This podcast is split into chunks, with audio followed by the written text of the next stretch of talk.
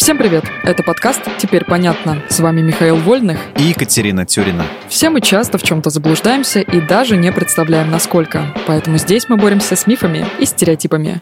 Мифы про космический мусор и полет ракет. Какой у тебя любимый фильм про космос? «Бригада». Это сериал. Дюжев в роли космоса просто огонь. Окей, а еще? Ну, например, «Интерстеллар». Я, кстати, заметила, что запуск ракет во всех фильмах показан примерно одинаково. Они взлетают, поднимаются выше и выше, сбрасывают отработанные ступени, и вот они на орбите. Правильно я понимаю, что если кораблю нужно выйти на орбиту, то он просто летит вертикально вверх?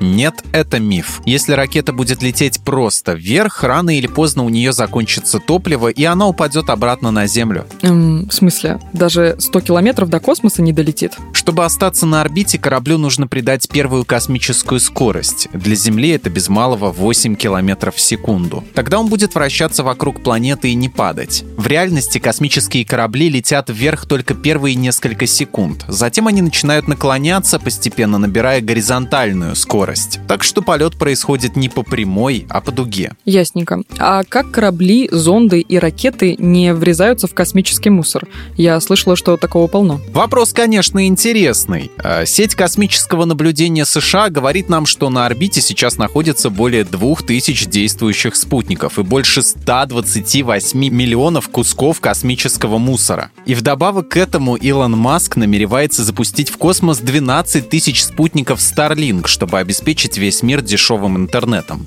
Понимаешь, к чему дело идет? Я, кстати, видела в небе цепочку этих спутников. Так что, скоро Земля будет окончательно окружена слоем орбитального мусора, спутники и корабли будут с ним сталкиваться, и мы больше не сможем полететь в космос?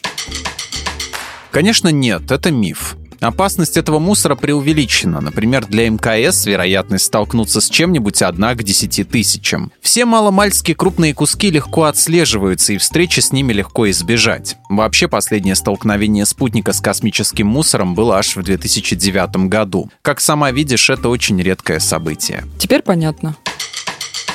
В этом выпуске мы использовали материал Дмитрия Сашко и благодарим автора за классное разоблачение популярных мифов. Полная версия текста на сайте Лайфхакера. Подписывайтесь на подкаст «Теперь понятно». Ставьте ему лайки и звездочки.